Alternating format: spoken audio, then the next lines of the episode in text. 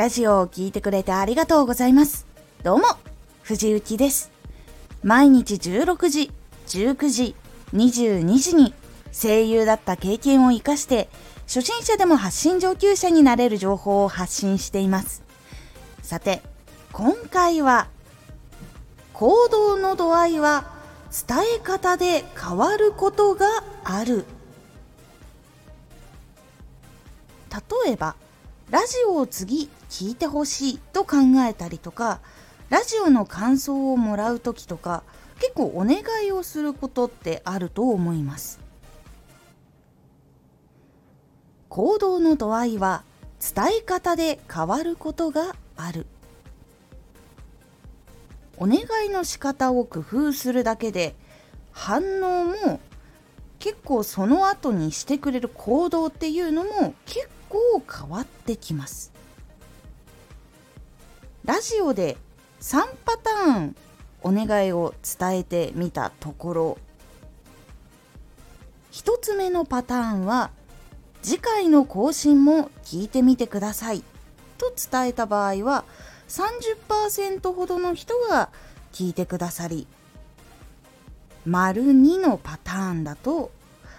次のこういう話します。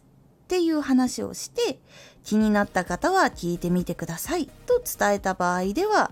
52%ほど聞いてくださるようになり最後パターン3では次回こういう話をします。いつもラジオを聴いてくださりありがとうございます。と伝えた場合は68%の人が聞きに来てくださるようになりました。しかも、丸3、一番最後の次回こういう話をします。いつもラジオを聴いてくれてありがとうございます。と伝えるとコメントもかなり具体的に返ってきたりとか相談をしてくださるレターっていうのも増えたりしました次回聞いてくださいだけよりもしっかり次の内容を伝えた方が次も聞きやすくフォローも増えやすくなるんですがさらに次回の内容を伝えた上で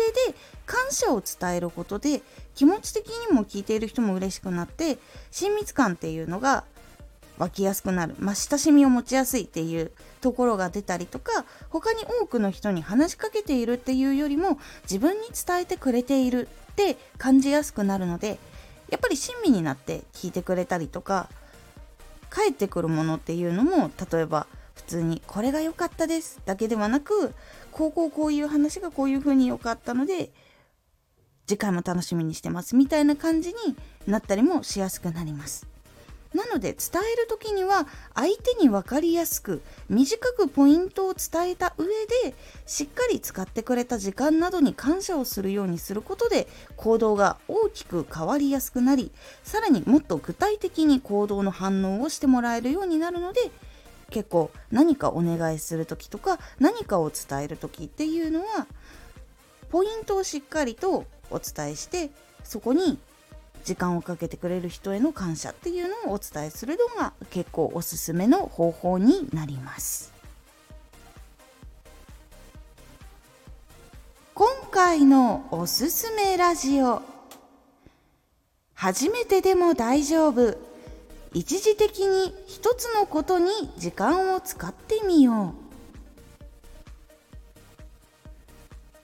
う。ラジオを始めた時に何か一つのことに時間を使うっていうことを意識的にしていくと結構いろんな情報とか分析材料が集まりますという話を具体的にしております。